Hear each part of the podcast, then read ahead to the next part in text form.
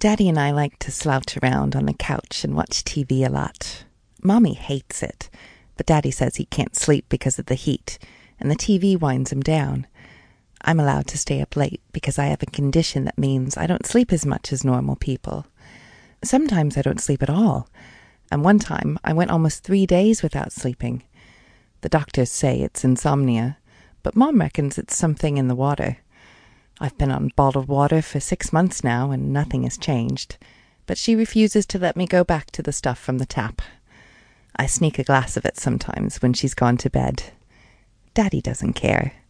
He's not my real daddy, but he might as well be. He got married to Mom when I was only 11. I don't remember my real daddy too well, but Mom says that that's probably for the best. She says he wasn't sexy like this one, and I expect she's right. Daddy is a real hottie.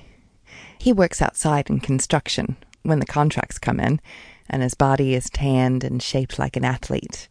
He's got muscles on muscles, and when I was younger, I remember hanging off his arms as though they were tree trunks. I'm 18 now, and Daddy is 39, so he's over twice my age. Sometimes I hear him having sex with Mom when I can't sleep, and it makes me really horny. I've fancied him for a long time, and I love it when we lay down together on the couch and he puts his arms around me or runs his fingers through my hair.